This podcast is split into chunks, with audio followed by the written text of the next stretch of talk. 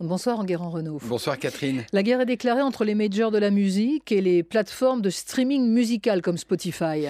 Pourtant, ils se sont tant aimés depuis trois ans. L'explosion du service de streaming musical comme Spotify ou Apple Music a littéralement sauvé les maisons de disques comme Universal Music, Sony ou Warner Music grâce à ces services.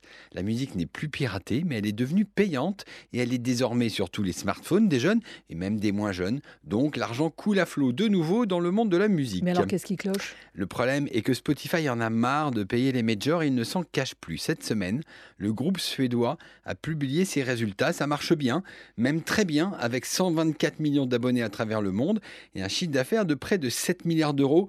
Mais malgré ces bons chiffres, eh bien, il perd toujours de l'argent parce qu'il reverse une trop grosse partie du prix de l'abonnement au major et aujourd'hui, il veut réduire la facture. Et comment? Il a trouvé une astuce, s'il paye les majors, c'est parce que ses abonnés écoutent les artistes produits par ces maisons de disques, donc il suffit que ses abonnés écoutent autre chose que du rap ou de la pop pour réduire la facture, c'est simple comme bonjour.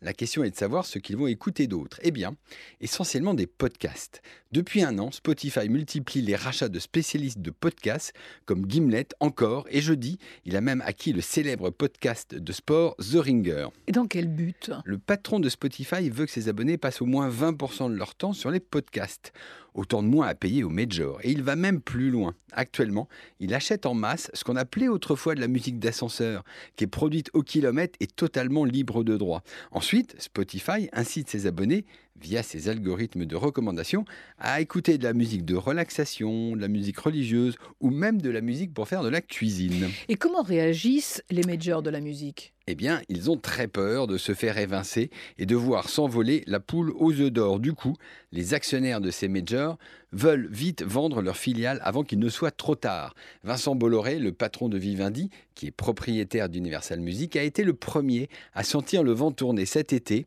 Il a vendu 20% du capital d'Universal au chinois Tencent et va ainsi empocher environ 6 milliards d'euros. Eh bien, Len Blavatnik, le milliardaire américain qui avait racheté Warner Music pour une bouchée de pain en 2011 va le limiter. Vendredi, il a annoncé qu'il allait mettre Warner Music en bourse. Décidément, on parle beaucoup des, plateformes de streaming. Il y a la musique, c'est vrai, mais aussi les séries. Salto, le Netflix français, va enfin voir le jour. Oui, dans les colonnes du Figaro, Thomas Follin, le patron de Salto, a annoncé que le service allait être lancé le 3 juin prochain. C'est un défi immense pour les trois actionnaires France Télévisions, TF1 et M6. Et pourquoi? Parce que le marché français est attaqué par Netflix, ça on le sait, mais bientôt aussi par Disney ⁇ qui débarque en France le 24 mars. Et Disney ⁇ c'est du lourd. Cette semaine, le groupe a annoncé qu'il avait déjà séduit plus de 28 millions d'abonnés en seulement trois mois aux États-Unis. Autre chose euh, en guérant, les municipales approchent et les chaînes d'infos aimeraient organiser un débat entre les différents candidats à la mairie de Paris et manifestement, c'est pas simple. Et oui, ça fait des semaines que BFM TV, LCI et puis le service public font des pieds et des mains pour organiser ce grand débat. Le service public a proposé une date, le 4 mars, pour réunir les sept principaux candidats Anne Hidalgo, Rachida Dati, Benjamin Griveaux, Cédric Villani, David Béliard, Daniel Simonet et Serge Federbusch. LCI a proposé une autre date à la mi-février, mais avec uniquement cinq candidats. Mais jusqu'à présent, Rachida Dati s'est opposée à tout débat et Anne Hidalgo n'en veut qu'un.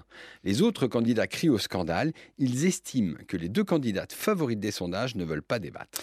Vous vouliez revenir en guérant sur la disparition de David Kessler. C'était un homme peu connu du grand public, mais c'était un très grand monsieur des médias. Ici, il a dirigé France Culture.